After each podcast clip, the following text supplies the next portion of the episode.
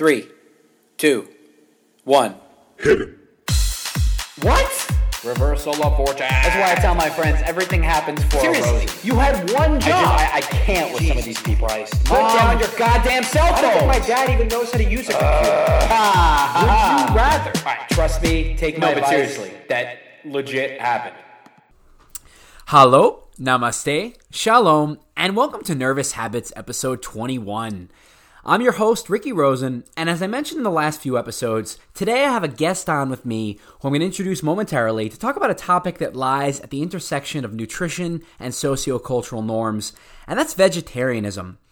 We're going to discuss what the most challenging and rewarding components are of committing to a vegetarian diet, as well as the problematic elements of Americans' swelling appetite for meat, and finally, with the growth of companies like Impossible Foods and Beyond Meats, will we all end up being vegetarians 20 years from now? All that and a whole lot more on this week's episode of. Nervous habits. Keep those emails coming, guys. Uh, Nervous Habits Podcast at gmail.com. Nervous Habits Podcast at gmail.com. Also, feel free to um, write in on Instagram uh, with you know feedback if you've listened to an episode and you have questions or you want to clarify. I know in the last episode 20, um, I'd shot a couple of, of things out to the general audience, so don't be shy about sending those in and happy to um, you know get back to you uh, in a timely fashion. So I would now like to introduce our guest, and, and this is the first guest that we are um, having on remotely. A lot of my other guests have done in person, um, you know, podcast appearances. So remotely uh, via Discord, uh, Eric, welcome to the show. Uh, can you hear me, Eric? yeah, I can hear you. Okay, fantastic. Um, Eric, thanks so much for taking the time to uh, to come on to Nervous Habits, and just so you know, the the listeners know about your background. Um, you are a recent graduate of Harvard Law School, and you just complete uh, completed the, the bar exam in, in Massachusetts. Uh, yeah, yeah, that's right. Um, yeah, uh, introduced through, through a mutual friend, uh, and yeah, I'm a, a fan of the podcast. I'm really glad to to be talking with you today. And well, first of all, I mean, are, are you are you alive right now? I, did, did you have time to get to catch you, you had time to catch up on sleep to kind of rewire your brain to, to think in outside of the Yeah, I mean, I, I've, been, I've basically been a couple days. Um, and this is probably the most uh, adventurous thing I've done in quite a bit. So, Oh my god. Um, yeah. Well, future lawyer, uh, and and just so our listeners know, is do you know what what area of law you're going to be practicing? Is it going to be uh, animal animal rights law? Is it going to be any uh, working for the FDA? Anything related to to nutrition, or, or not so much? Uh, no, not really. It's uh, I'll, I'll be doing um, next couple of years. I'll be, do, I'll be doing I'll be doing research, uh, but not anything explicitly related to uh, animal rights. Okay, fantastic. Um, so I want to kind of set the scene for today's discussion with, um, you know, by addressing the question of why why America, right? Like, like I think if you if you take a snapshot of um, all the industrialized nations and how much meat they consume. Um, and there was a Gallup poll done actually back in 2018, which I'm going to link um, at the end of the episode. But uh, you look at other comparable nations, Eric. You have India. India has a vegetarian population of 31%. Uh, Mexico has a 20% vegetarian population. Even Canada is close to 10%. Right now, um, according to the Gallup poll from last year, only 5% of Americans identify as vegetarians, and 3% identify as vegans, and we're going to distinguish between those categories later in the pod. Um, there is reason to believe that that will change, but just to kind of set the scene, Eric, I mean, why, why, why do you think Americans love their meat so much? I imagine a lot of it's kind of been historically ingrained. Uh, a lot of, I guess, I'm sure a lot of subsidies to the uh, agricultural industry don't don't uh, help there. But Yeah, I, I, I think I agree with you. I think his, historically, um, culture, you know, certainly comes down to it. If you look at like cuisine in certain parts of the country, I would imagine, um, you know, meat plays plays a large part. And I mean, you think about American cuisine compared to you know Japanese or uh, Mediterranean. American cuisine is, is, barbecue, is is you know baby back ribs and uh, a T-bone steak. So I think meat's a big part of that. And to your point, generation generationally, I think that um, there's been a trend there. But there is reason to believe that this will change. I think that, you know, in 2019 in America, what we're seeing right now is a rising wave of vegetarianism. Some of it is people are more social justice oriented, more focused on what they're putting into their bodies from a health perspective. But also from an environmentally and sustainability perspective, they're concerned about their carbon footprint. And we know that eating eating meat does a lot of that.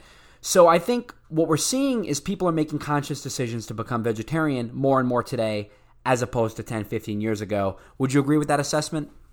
Yeah, I, I, I think I would. Uh, I do think there's a little, little bit of like conflicting data. Uh, I, I definitely think the number of people who self-identify as vegetarian has definitely risen, but I think, you know, looking at um, the number of people who actually just don't consume meat, uh, depending on how you kind of work the numbers, are still pretty low. Uh, I'm not sure what kind of figures uh, you've seen, but I, I, from what I remember, I, I, think the, the numbers are still, you know, I think the number of people who identify as vegetarian is anywhere, I guess, between two and six percent. Mm-hmm. I think uh, it's still it's still been pretty low, and I think um, I think obviously, you know, in comparison to a lot of the other numbers you've thrown out, with India, thirty-one percent, uh, even Canada at a much higher number. I think we're still low. Yeah, absolutely. And I think um, the difficulty is, you know, is how do you characterize, how do you define what it means to be vegetarian? Because let's say,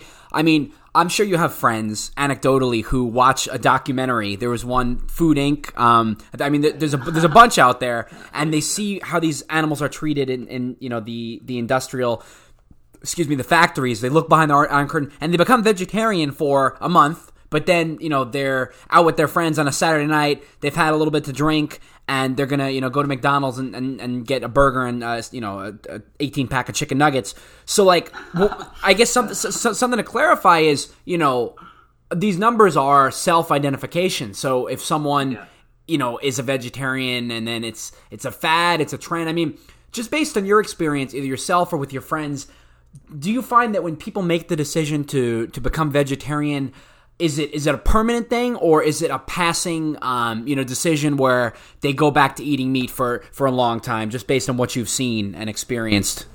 Yeah i would i think um, look i think generally speaking it's very difficult to make the jump uh, you know I, and, and, people obviously come to vegetarianism from a lot of different uh, motivations uh, and perspectives. Like you said a lot of people watch a, a documentary um, and kind of be persuaded by the emotional appeal of that uh, others might do it. You know, you could do it from health reasons, ethical reasons, environmental. Get into my own motivations uh, in a second, but I, I, think generally it is it is pretty difficult to maintain. Uh, it'd be difficult to to say, um, even anecdotally, what uh, what percentage of people uh, tend to stick with it for an extended period of time. But right, I, I would say it's it's there's I mean in, in my in my case, for example, it, it, it can be very difficult to, to maintain. Um, well, well, let me ask you. Uh, yeah. yeah, let me, I mean, I mean, let me ask you. I mean, you, are gonna be you're gonna be a lawyer. You're gonna be uh, I, I, don't know what's what side whether you're gonna be um, if you're in litigation, defending or, or prosecuting. But let me let's say hypothetically that you you had a child and you wanted to convince or you know maybe you wanted to convince a jury uh, not to eat meat I mean, what are what's what's wrong with eating meat? Like, what are all the arguments you touched on it a moment ago? Um, you know, whether it's health or environmental. What's I mean, what's what's wrong with with a diet um, that you know that involves eating meat five six days a week? Right. well, obviously, you know, it's, it's kind of it's it's a bit it's a bit loaded. I'll I'll call I'll start with you know kind of my perspective. Absolutely. Um, you know, just for from just a basic animal welfare perspective. Uh, you know, if, if A, you think, you know, suffering is bad, B, you think animal suffering is suffering, and C, you think that eating uh, contributes to animal suffering, then it kind of follows that uh, animal eating animals is is kind of bad from that perspective. Mm-hmm. Um, you know, and obviously there, there's kind of other uh, ways you can go about it. Uh, there's the the environmental perspective, which I'm a little bit less familiar with, but just the fact that eating meat in the agricultural industry can uh, contributes anywhere between 10 to 25 percent of greenhouse gases. Right. Uh, and you know, from the health perspective, which I'm even less familiar with and maybe a little bit more dubious about, is just that well, eating meat is a little bit uh, particularly healthy. But just you know, the the basic animal welfare argument that I kind of touched upon uh, is kind of where I would um, where I would come at it from, and also I think is just maybe a little bit the most straightforward and the little and probably the most intuitive. Absolutely. I mean, I, I can kind of fill in a couple of dots with the environmental perspective. Um, you touched on greenhouse gas emissions. I think that that's that's a, a, very big part of, of the argument. But there was actually an article in Business Insider a couple years ago where um, the the contention was that um, meat eaters, people who, who eat meat, you know, seven days a week, would squeeze the worldwide water supply dry by 2050. And, and, and, and again, like everyone is out there with you, you, know, with with studies, with empirical evidence to support their claim. But the argument that uh, was posed in the Business Insider article, Eric, was that a calorie of meat requires ten times as much water to produce as a calorie of food crops, and so the planet's water sources which are already drying up, it would be exacerbated. Um, you know, if if we universalize that and everyone's eating meat, so that's part of the environmental perspective. And then with health, I mean, uh, if you're looking at, you know, you want to operate at a calorie equilibrium, you're burning as many calories as you're taking in. Um, you know, if you're eating a burger or, uh, you know, some meatloaf or, uh, you know, a, a, plate of chicken wings, that's a lot of calories. That, that's a lot of, uh, you know, saturated, unsaturated fats. Um, it's a lot of protein. So I think from that perspective as well. Uh, now, I kind of want to focus on, on what your experience is um, for a moment, and and I have a feeling based on what you just said that a lot of it comes down to the ethics of, of it. But I mean, when did you make the decision uh, to become a vegetarian, and what was kind of your thought process personally?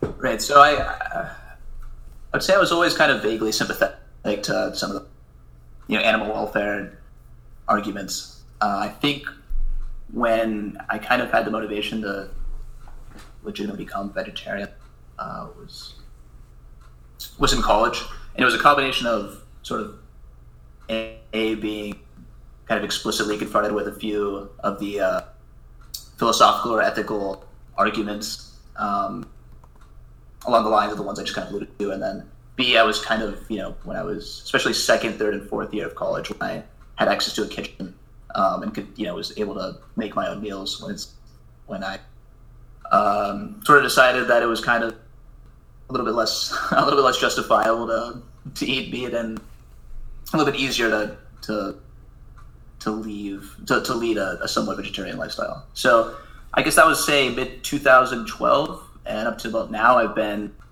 and uh, there are though you know we, we kind of touched upon the sort of self-identifying labels of vegetarianism and what that consists of. Uh, we can kind of get into you know how I kind of define that and, that sort of thing. But yeah, I'd say that's kind of the motivation. So that was about seven years ago, and and yeah, look, it's difficult to maintain. Um, there are a few other aspects that are a little bit difficult, but I I would say you know, I kind of came at it from sort of ethical or philosophical standpoint. And let me ask you, um, number one, could you just kind of elucidate for the audience what the distinctions are between being a vegetarian compared to vegan and pescatarian? And number two, why did you opt to be a vegetarian instead of a vegan or, or pescatarian? Yeah, so, all right. Yeah, absolutely. Great question. So, I say probably the most common kind of nomenclature and the way those things are defined is, you know, vegetarian and ovo-lacto vegetarian, which basically means you still eat egg and dairy, and that's essentially um, what I would identify myself as there's a there's lacto vegetarian, which basically means you just uh, consume dairy products but no egg, uh, and obviously no meat. There's vegan, which essentially means that you uh, don't do dairy products either, so uh, basically no animal products whatsoever. And then pescatarian, which basically means you can you don't eat meat but you do uh, eat fish, and there's a few other kind of distinctions around there, but I think that's common, probably the most common way it's broken down. As for the reason why I am a self-described ovo-lacto vegetarian as opposed to a vegan, uh, I mean, if I'm just being honest with you, it's honestly just uh, laziness and hypocrisy. uh, I mean, I really, it just, it's very difficult. Like, I still, I, I, like eggs. It's very difficult to, uh, to stop consuming. I actually leg- legitimately had, had a plate of eggs before we came on before we came on to do the podcast because uh, I and we're and we're going to talk about protein intake later on, but because I, I just worked out and an egg is a really good source of protein following a workout, so I, I totally sympathize with you there. Yeah. well, I appreciate it. but yeah, that's kind of the, the main thing. I mean, look, milk, I think is it's a little bit, a little more justifiable uh, from an animal welfare standpoint, just because uh, there's there's a lot of people that try to quantify, I guess, kind of like the suffering caused by, say, a kilogram uh, consumed of different products. You know, by most calculations, a lot of them are kind of you know, crude and have a lot of built-in assumptions.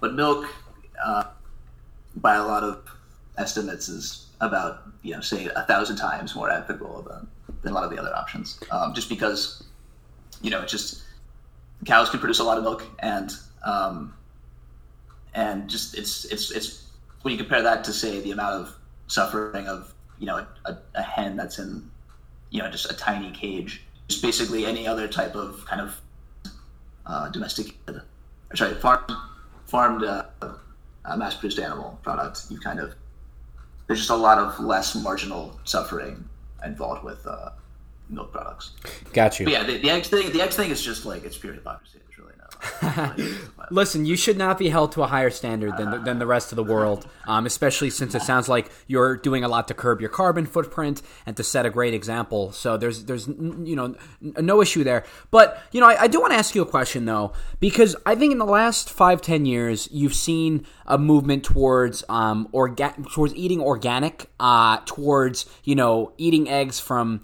um, cage free chickens or free free range animals or grass fed ca- uh, excuse me grass fed uh, cows in, in- instead of corn fed cows.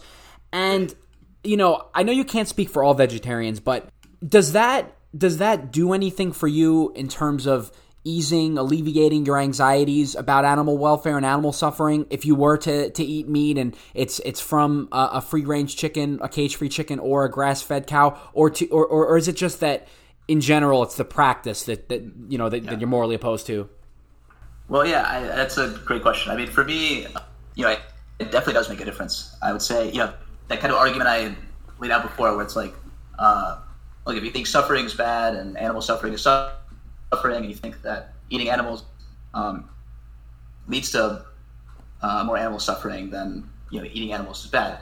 So, you know, that, that sort of third premise, the you know, if you think uh, eating animal products leads to excess suffering, that was at least in, you know, in my view, that's that's definitely dependent on the facts of the world and the of uh, the animal industry. You know, if we lived in a world where you know free range chickens enjoyed like a great life, um, you know, and it was there was just no suffering at all involved with you know the lives of farm raised animals, um, or even you know were killed ethically, you know, with with, with no suffering involved. Um, is kind of what I mean there. Then I would then I would say yeah, that's that's at least in, in line with that with kind of philosophical worldview.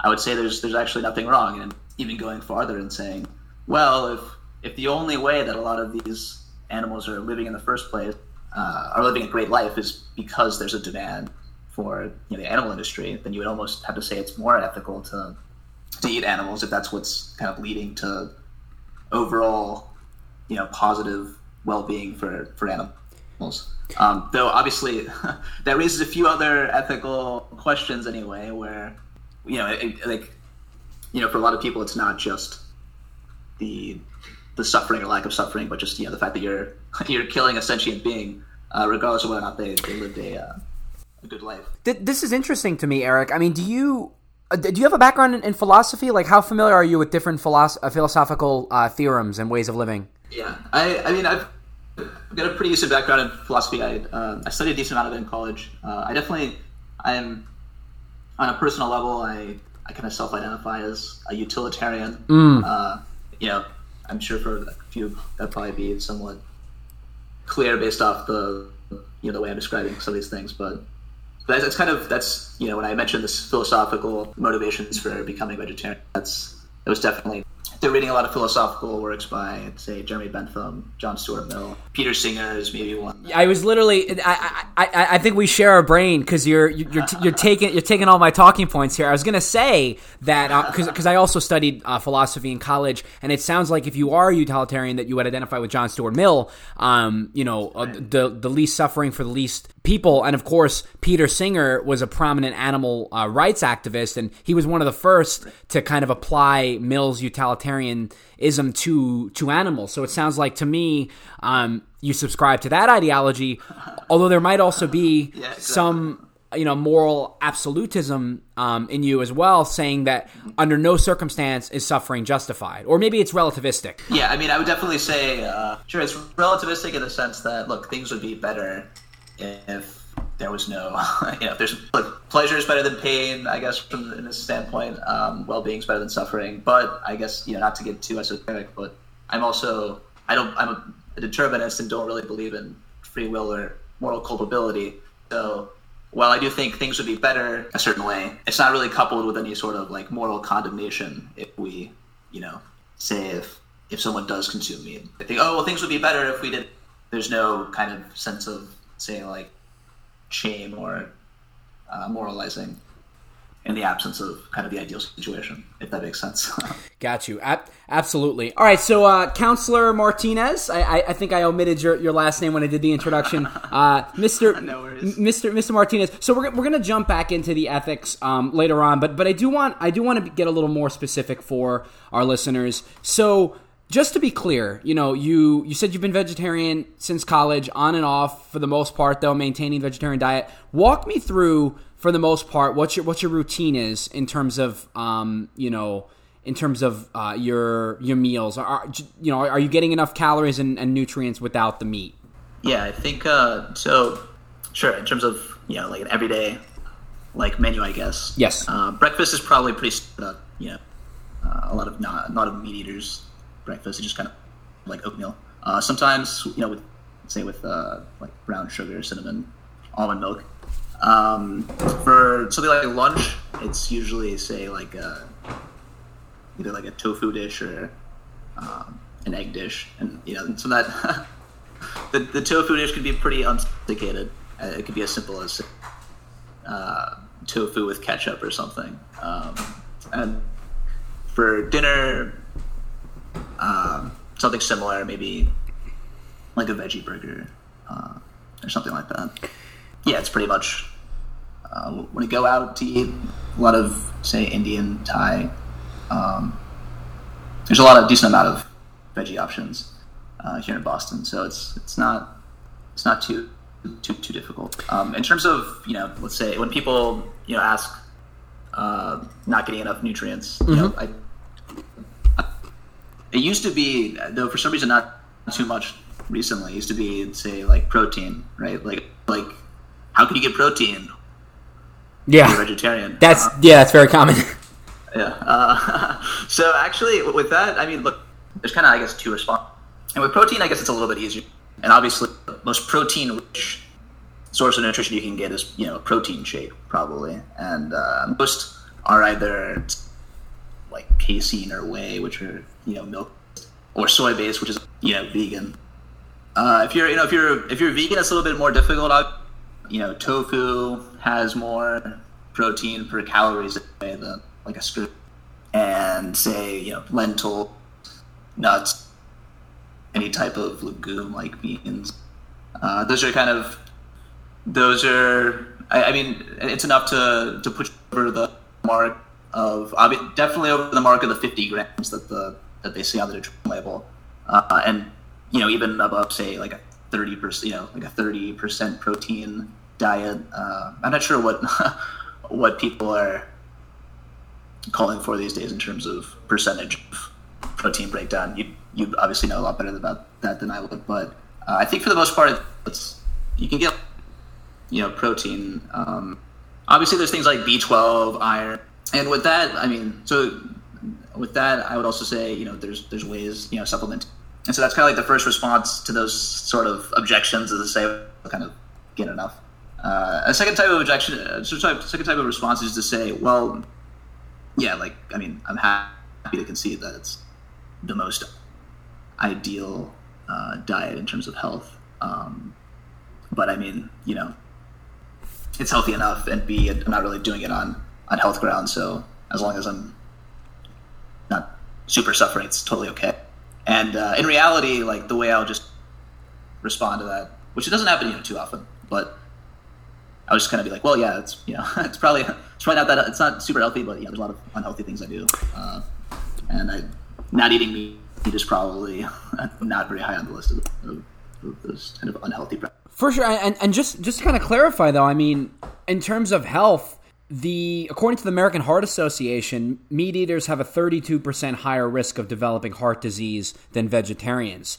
So this is totally this is totally relative. I mean, yes, your risk of heart disease is greater, or yes, your risk of heart disease is lower when you when you opt to be a vegetarian, which is great. But on the other hand, to your point, you might be forsaking, you know, protein or um, you know, certain iron and, and certain electrolytes and nutrients and minerals that are valuable. So I, I think it's, it's it's all a you know a um, a trade off ultimately. I, I do want to ask you though. So okay, so here's like my psychological perspective on on why I, I find it hard to reconcile the idea of being a vegetarian.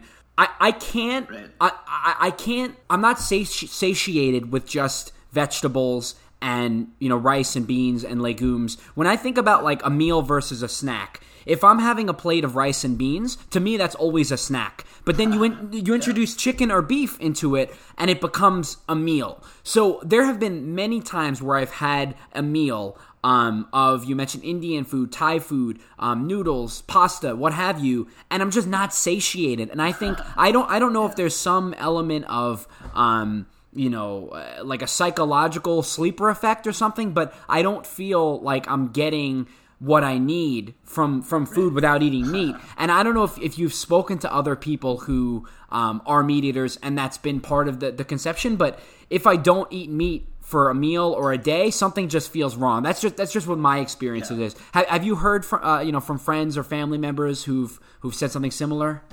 Oh yeah, absolutely. And I, I definitely, you know, I, I sort of still have the same kind of intuition.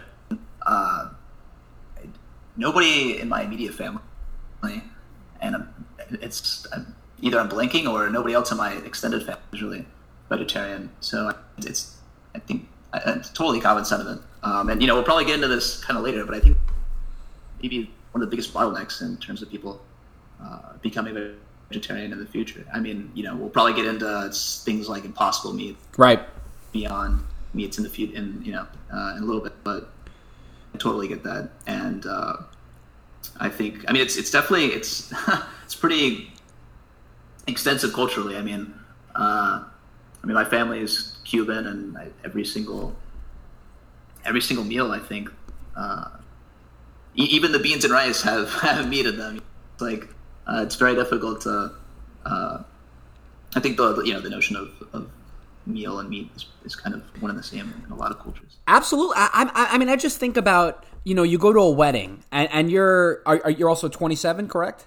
Uh, 26. 26. Almost, All right. So, yeah, yeah, almost. So, all your friends are going to be getting married. You're going to be experiencing this soon. And they always give you three options when you go to a wedding they give you a chicken, they give you a steak, and they give you a fish. And a lot of vegetarians have to get the fish, but, you know, s- sometimes um, I used to work at a catering hall when I was in like high school. For summers, sometimes they just give you like a plate of vegetables or a salad if, if you don't eat meat or fish.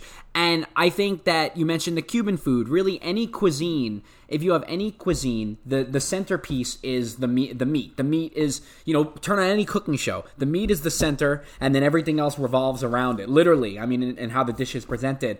And you know, it's it's challenging for me if I'm dating someone and I have to cook them a meal, and you know, all of all of my all of my signature dishes. You know, I make like a, a chicken pesto pasta, make turkey burgers. It involves a meat. So let me ask you a question. I mean. Uh, how how has this impacted your your social life, your dating life? Um, do you find it difficult if people around you are eating meat? I mean, what's what's been the impact there?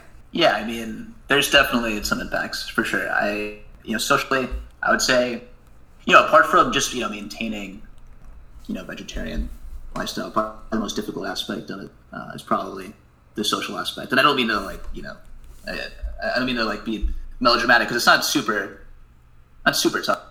You know, anytime it just comes up, you know, whether on you know, with- someone, whether or not you know it's a, a good friend or you know a first date or something, and it just comes up that you're a vegetarian. There's usually kind of it's like you know there's a few seconds of weird silence because the person's kind of unclear, you know, why you're a vegetarian, maybe uh, insecure, confused as to why, and then you know after you explain it, explain why, then you know that feeling kind of kind of uh, continue and until you know the, the conversation drifts to something else. I think you know afterwards people are pretty uh, pretty understanding, um, but you know every once in a while it'll be a little bit awkward if you know you uh, you know you go over to someone's house who like knows you're vegetarian and then they accidentally cook something with meat. Yes. Um, yeah, and I mean, look, I'm, I'm I, I I'm a I could I could get into reasons why I think it's like justifiable in that sense. But I, I will eat meat. I'm not I'm not one of the people when, when you know someone will be like, oh, I you know I, I'm a vegetarian. Sorry. Um, I will you know I'll eat meat and I'll try to make it you know not awkward. Yeah, I was gonna say. I mean, so what? Uh, what's the etiquette? Because I've been on dates where you know I go out to a restaurant and I'm starving, and my eyes are, are fixated on that burger, and I find out my date's a ve- vegetarian. You know, if if they bring out this half pound, you know, uh, a piece of, of, of sirloin beef. And I'm chowing down, it's bleeding on my plate. I mean, I don't want to make her uncomfortable, but I've been in that situation a lot. Like, like, what's you know, what's your take on that? Yeah, I mean, no, I, I, it's, I would say even the people I know been uh, vegetarian for, um, um, I would say with there is one exception. I would say if someone's been vegetarian their whole life because you know the idea of eating meat is just like repulsive to them, I think in that case it is you know maybe a little bit uncomfortable. But I think most people, most people you know became vegetarian after eating meat for a while and are you know, you know myself included, uh, uh, been are obviously used to the idea of eating meat. I, I think I do know people that uh, are a little bit uncomfortable of the of the idea of themselves eating meat, but you know, seeing somebody else eating meat probably doesn't you know discuss them in, in any way. Uh, and so I think in that sense, you know, I'm not sure what the you know the etiquette is. Uh, I think you know on the vegetarian side, I think most people would be pretty pretty okay with the person sitting across the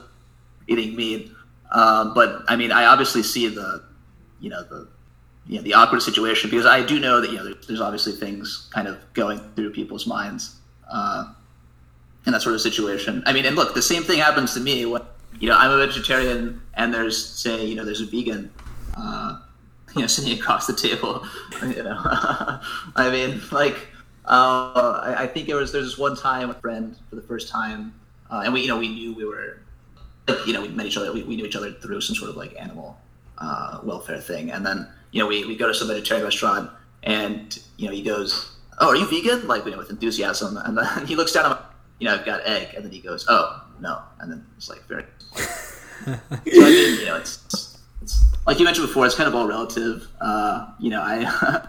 Absolutely. And and Eric, you know, if, if you don't mind being being candid here, uh, you know, when was the last time that, that you've eaten meat and and how did how did how did you feel? I mean, is it do, do you regularly have like cheat days? You know, uh, like I can understand if there's a situation where let's say the waiter accidentally brings you a you know chicken in your salad and you don't want it to go to waste, so you'll eat it. I mean, does that happen a lot? And, and, and if you can just elaborate on that for us. Yeah, so uh, there's there's kind of there's situations where I'll eat meat that are you know justifiable, I guess, on my own terms. You know, at least you know pseudo justifiable, and there's others that are just you know plain hypocrisy, similar to the fact that I uh, eat eggs, for example. Um, so you know, hopefully this isn't you know too arcane sounding, but so uh, I'm okay with eating meat anytime. I don't think it would lead to like an increase in expected animal suffering. So let's say if the food's going to, uh, so you mentioned the chicken and the salad sort of thing. Um, you know, if they've already brought out the, the food, uh, and you know that that food just either going to go in the garbage, or I'm going to be eating it, then that's sort of something that I'm okay with with eating, I guess. Uh, you know, the last time I ate meat was a month ago, where people invited me over and um, you know, they cooked lobster, and you know, it was things were already cooked, and you know, I just I ate it. Uh, there are there are situations I guess I will kind of eat meat anyway if let's say I go out with friends and you know it's community style or something. Um, you know I'm not gonna I just I'm not gonna be I'm not gonna demand that every single dish that every is gonna be uh, you know veggie based for Right. example right.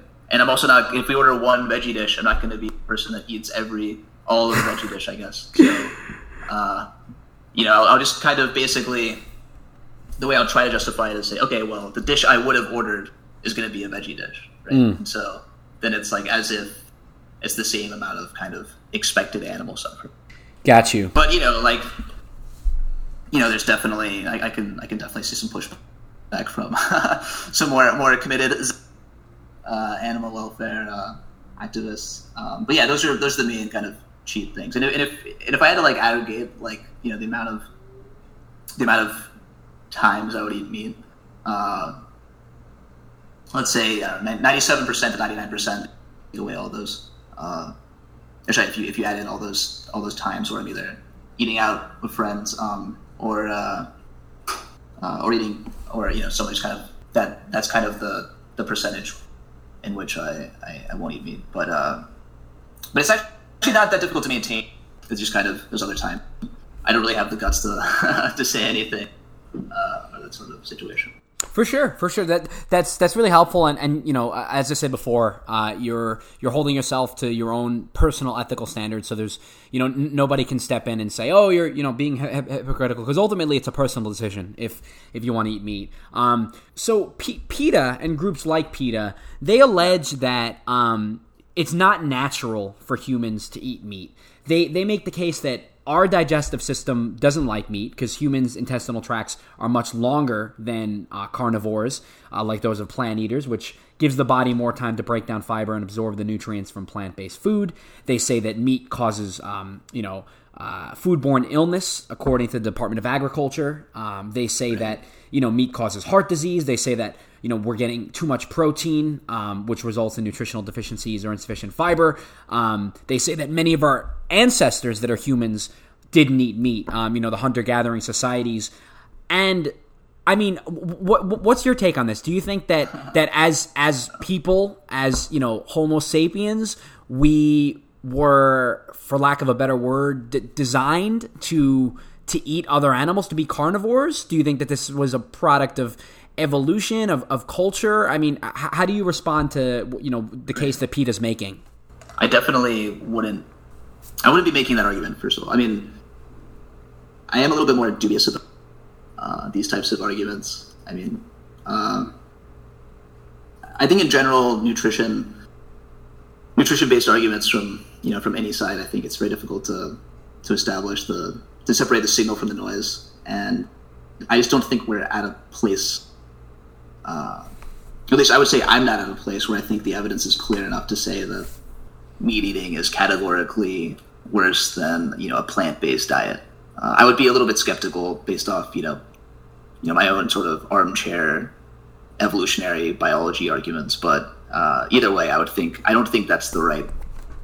I, I think empirically, I'm I'm not convinced that it's true, and I think rhetorically, I think it does more harm than good because uh, I think it's easy for you know a meat eater to have a counter argument. I'm sure you, you know, I'm sure, I'm sure either you have some or you know a lot of other people do, and so I guess that's kind of that's my perspective. I just don't, I, I, I feel like there's better arguments to make than the nutritional. Well, I mean, there's no to your point. I mean, there's no right answer. Like you could survive and live a healthy, you know, nutritionally sound existence on plants uh, on a plant based diet because you're getting your fiber, your antioxidants, your fatty acids, phytochemicals. Pro- you're getting protein. Like it's it's it's you know completely pragmatic for you to live that way. Um, and meat can supplement that diet, or in some cases, it can supersede that diet. So there's, I don't think there's any right answer. I think it comes down to ethically, you know, what do you believe in, you know, and, and what your value system is.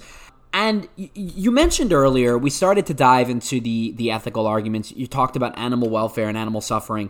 I don't know if you're comfortable sharing you know some some facts with our listeners. Because you know the reality is some of our listeners have seen documentaries on the treatment of animals at the, at these facilities. Some people haven't. Um, so I can, you know, I'll kind of warn people ahead of time that if, if you know, the contemplating the condition of the mass production, mass breeding of, of animals causes you distress, you probably want to skip ahead five, ten minutes. Um, but Eric, do you, like like what's your uh, you know what kind of knowledge information do you have on this, or, or what have you read, what have you heard in terms of how animals are treated um, at these factories? Yeah, I mean, I think uh, there's yeah, there's obviously uh, there's a lot of data and you know documentaries and and articles and books written, I guess, on the subject of animal suffering. Uh, it's definitely it's one of those areas where it's it's pretty hard to to kind of quantify suffering, and so a lot of it is just based off kind of uh, you know appeals to the to uh, the kind of you know the treatment of um, of animals, and you know for a really good source of this uh, is you know Peter Singer's book Animal Liberation, which was that was you know back in the seventies, but it's still still pretty. It's a pretty good I think resource on on the topic.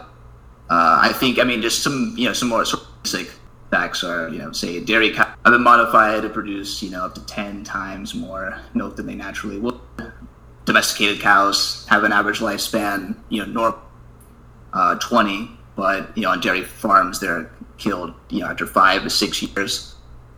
Um, in the case of chicken, uh, uh, there's even you know free range chickens. You can you can legally house 16,000 of them, you know, in one building, which means that you know you can you can house uh, birds per square meter of space, uh, which kind of you know goes against you know what you would kind of expect based off sort of free range. Um, you know, in the case of pigs, um, say you know at least in the UK, about a third of them are, are killed in gas chambers. Uh, you know, in the case of fish, um, you know, three fourths of the world's fisheries are either exploited or depleted.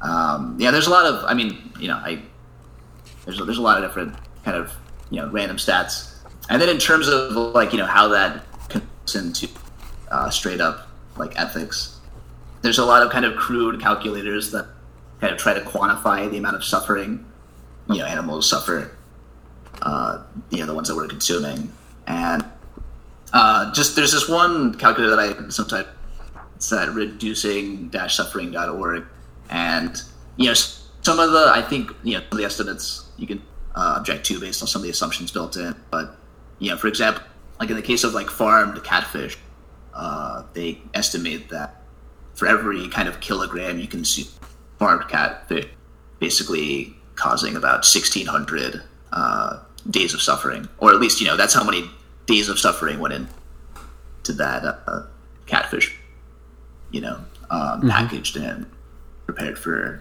human consumption. It's kind of there's just kind of some you know stats, and then how the stats kind of work into you know an ethical worldview, I guess. I, I mean, there's there's a lot to unpack with what you just said. I, I appreciate yeah, I. I, I, appreciate you sharing um, all of that. And, and to your point, there are so many documentaries, so much literature out there that that really provides um, a firsthand account of or a secondhand account of what what's what's happening to these animals. I mean, just to give you a sense of what I've read, Eric. So I mentioned in a, in a past episode we talked about um, corn and how uh, you know a lot of these um, these factories are essentially um, trying to fatten the chickens and, and specifically cows on a, a corn-fed diet um, because it, it's digested you know, more quickly and um, gets converted to fat more quickly than uh, grass-fed. And obviously, it's much cheaper. And the thing is, and, and I, again, I, I, apologize if this is unsettling to hear, but corn isn't the only thing that cattle are, are fed. I, I, read in a book called The Omnivore's Dilemma by Mike Pollan um, that sometimes what they do is they actually feed cattle um, beef scraps. So essentially, they will grind up leftover beef scraps and put it into cattle feed. Um, and it's protein, and cattle need protein to, to grow. And what happened was, you know, people in in England ended up dying of mad cow disease, which is a fatal brain disease spread by eating the brains of infected animals. And the cows would get the mad cow disease from eating other cows. This happened, um, you know, uh, uh, in, in I think it was I think it was uh, uh, the, the 90s, and the practice was was banned. But you know, there there is still beef tallow uh, fat, which is um, you know part of the cattle feed, and um, and it's it's very disgusting to, to think about you know the, uh, you know the, these these animals being cannibalistic. You look at um, pictures online of of uh, pigs. I mean, pigs are social, intelligent animals, and they're essentially you know confined to um, to space, a, a, a, almost like a, cage. And they look like sausages, already sausages. They're you know sitting in, in their own feces a lot of the time. Um, if you look at how they end up uh, killing a lot of chickens and and cows. They have um, my understanding is they have like a, a cattle gun, um, and you know they they have to. Uh, you, you, know, pinpoint the the shot right at the cow's brain, and oftentimes it misses, and they have to do it many times. And you know, with the chicken, if they're uh, slicing the head off, and, and, I apologize for the gruesome imagery, um, it has to happen, you know, multiple uh, multiple times. Um, and you mentioned gassing the animals. I mean, there there are so many practices that are being undergone in regards to how these animals are treat are, are treated, and a lot of people are willfully ignorant. A lot of people don't um, educate themselves on this.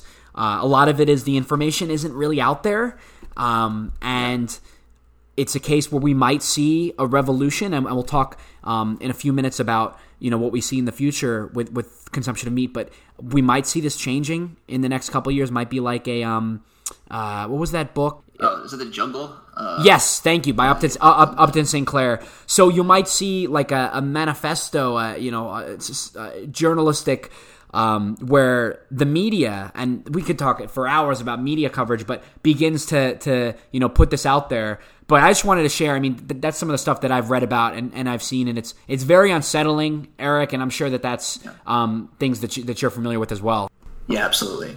Um, yeah, totally agree with everything you said. For And so I guess you know as we as we look to the future, um, how do you see it's you know 2019 and we obviously have our country's at a crossroads um, socially and, and i think we're going to see a lot of change but specifically with the consumption of meats um, evolving in in the next decade in the 2020s um, how do you see that changing as, as we yeah. sit here we said 5% of americans are uh, vegetarians vegans is at 3% um, do you see that number growing moving forward uh, yeah i definitely i definitely see it growing moving forward. Do I, you know, we kind of touched upon it a little bit before, but I think the the huge jump will come with, uh, you know, the the propagation of better meat alternatives.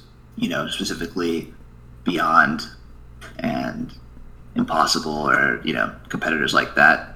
Um, I think that'll that'll be a huge push towards towards you know, excuse me, vegetarian lifestyle and. Uh, I think also you know, with veganism, you know, I talked to, I have, I have some friends that you know are, uh, you know, vegetarian and vegan, and some that that are some are hesitant to become vegan because of, say, for example, the cheese alternatives right now are, are not super great right now. so uh, that's that's one sort of bottleneck from the sort of vegetarian to vegan jump is just cheese alternatives, and I think the same thing will is is is a huge bottleneck with uh, with a jump from you know a meat based to, to to vegetarian diet. I, I, I think it's it seems plausible to me, and in fact, like you know, we'll we'll come to a day where you know the meat alternatives will taste a lot better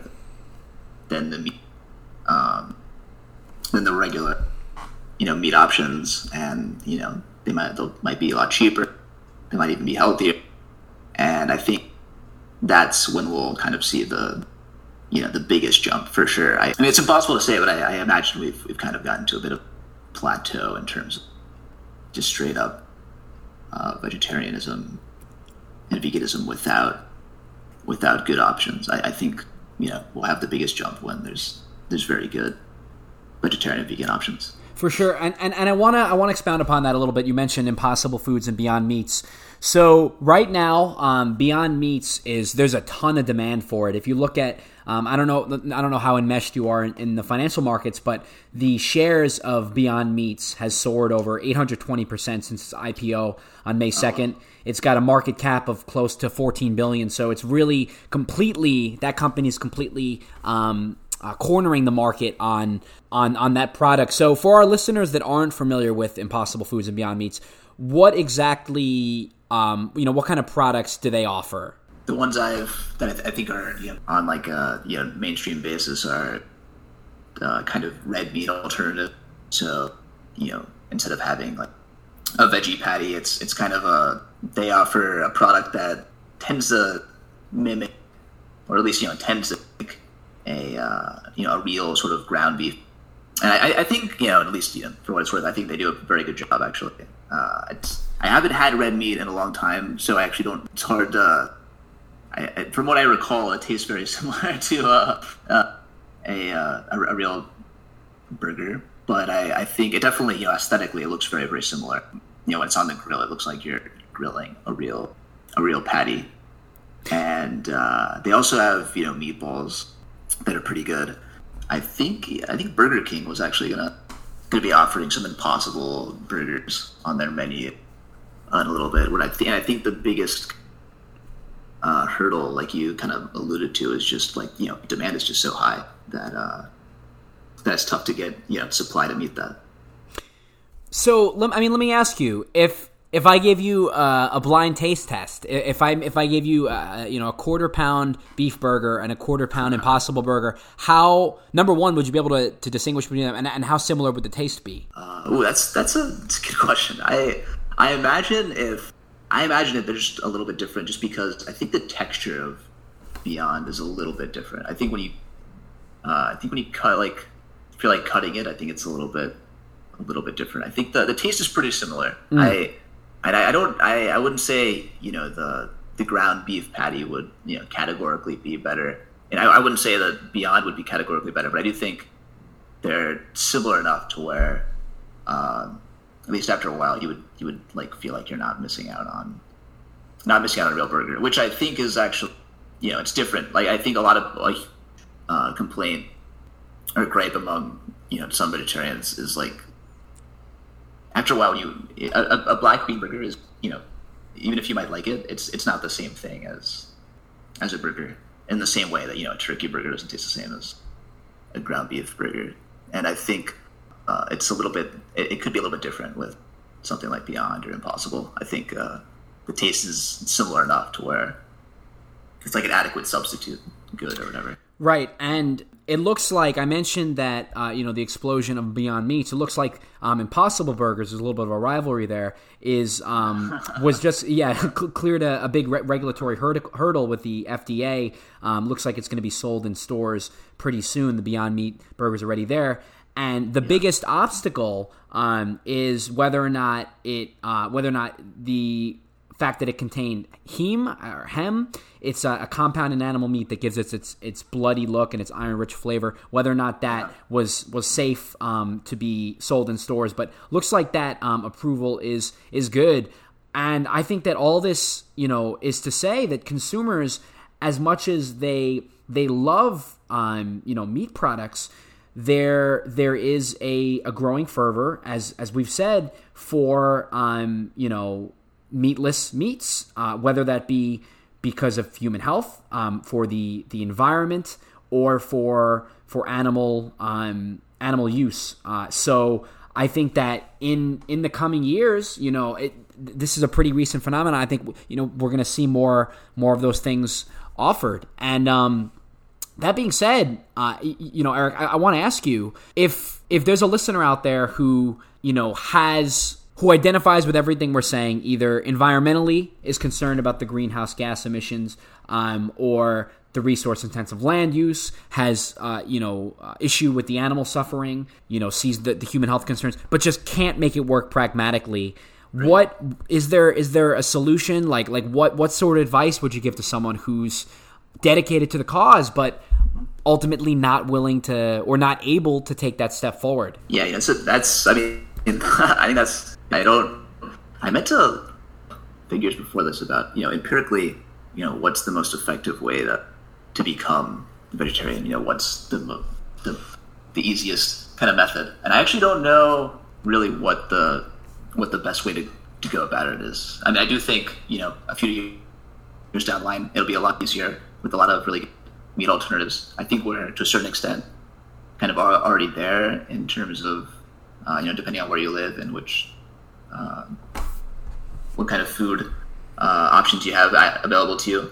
I would say that it's probably better to if you're gonna try to give up you know meat or a type of meat. I would say it's intuitively just based off my own experience and you know, examples. I would say uh, if you're going to give up, say, chicken, for example, I would just give it up cold turkey. Try not to do any cheat days, cheat days at all. But you know, maybe only give up, say, chicken, or uh, you know, only give up red meat or something, and then kind of you know slowly wean off each type as you go along. Uh, I think it's it's easier to go off you know a type of meat, kind of you know cold turkey, than you know every you know, few days have it because I think if you have it, you'll you'll definitely want it more. But I think it's also very difficult to just eliminate all the types of foods that that you that you enjoy eating. And so I, I, would you know maybe try to eliminate one type at once, but you know kind of know your own psychology. And you know again, I'm kind of in the same situation. I I still have my eggs that I you know, and I try to obviously you know go for as you know ethically farmed as possible. But you know, I guess the takeaway there is you know maybe if you even can't eliminate a certain type of uh, food, also just try to go with the one that's the most ethical. Whether that means you know whether ethically means environmentally or from the animal welfare standpoint, there's definitely you know different types of uh, meat that's being grown in terms of you know from both those types of perspectives. Yeah, I mean, uh, the least, uh, you know, abiding by the utilitarian framework, the least amount of suffering, if abs- if you absolutely have to, for for the least amount Exactly. of animals. Uh, I, I agree with you. I think, um, you know, tapering off is is always the way to uh, way to go. I mean, I, I'm not saying meat eating is an addiction, but if it were an addiction, you know, you don't want to stop. You know, you don't want to stop cold turkey. To your point, pot- potentially weaning off of red meat and pork, and just you know sticking to, to poultry and and the leaner proteins, which are better for you anyway, for a month or two, and then maybe seeing if you could go a week without eating chicken or, or, or poultry, and kind of investigating those solutions, um, those alternatives that we've spoken about, might be a good way to, to make that transition. Um, so Absolutely. I'm gonna I'm gonna wrap up in a minute. Do uh, kind of summarize our, our takeaways here. Do you have any uh, last uh, notes for listeners, or um, you know any anything else you want to share about what your experience being a vegetarian has um, taught you or, or imparted upon you? Um, just you know if people are in a similar position. Yeah, well, I mean, I, I think you said before, it's all it's all kind of relative. I, I don't think it has to, you know, categorical. I think anything you can do to to reduce, uh, either reduce you know animal suffering or reduce your carbon, you know, improve any other type of goal. I think is obviously preferable to not doing anything because you can't think you can. But aside from that, you know, I pretty much it. I you know uh, I think touched upon a, a lot of important topics, and uh, I really appreciate. Uh, Yeah, absolutely. Well, thank. I mean, th- th- thanks. Thanks for sharing that. So, just to kind of wrap up, make sure that uh, everyone kind of. Um, you know, take takes away the, the same points that we discussed. So, so we discussed uh, Americans' uh, low rate of identification as vegetarians relative to other industrialized nations, um, and you know, the, really the, the quandaries surrounding meat eating, whether it be um, you know animal agriculture contributing to global warming and 50 billion animals killed for food every year, whether it be the ethics of um, animal suffering. We went into some um, you know some of those numbers as well, or whether it be health, uh, you know, the health implications contributing to rates of heart disease. Um, Eric shared his uh, you know day to day experience um, building meals as a vegetarian, how he's able to get enough protein and other uh, you know nutrients. Um, and we did talk about forecasting the future of impossible burgers and beyond meats, and how we see meatless meats and plant based um, you know food options evolving, and hopefully getting that rate of five percent up in the years to come. Uh, so, in the next few weeks, we actually have two exciting episodes planned uh, here on Nervous Habits. First, one of my longtime friends will be here for another bonus episode. I know those are always a lot of fun for, for me and hopefully for you, you guys as well. Then, after that, uh, my sister, the psychology doctoral expert, will be coming back to dive into one of my favorite topics that we have yet to explore on the pod, and that is personality. What exactly is personality? How do our personalities form? How do we measure our personality? And how do you know if you have a personality disorder or if you're just really paranoid? We'll be exploring the Myers Briggs test, the Enneagram, and answer the question of whether our personalities will change over time or whether they will remain the same forever. That's coming up in the next few weeks on Nervous Habits. Eric, thank you so much for joining me um, for this episode of Nervous Habits. It, was a lot of fun and hope, hope you enjoyed it as well. Keep writing in at Nervous Habits Podcast at gmail.com, Nervous Habits Podcast at gmail.com. Hope that, you know, you, you learned a little bit this episode and when you're making dinner tonight, substitute in um, some meatless meat for that, those chicken breasts. Um, thank you so much, guys, and stay nervous.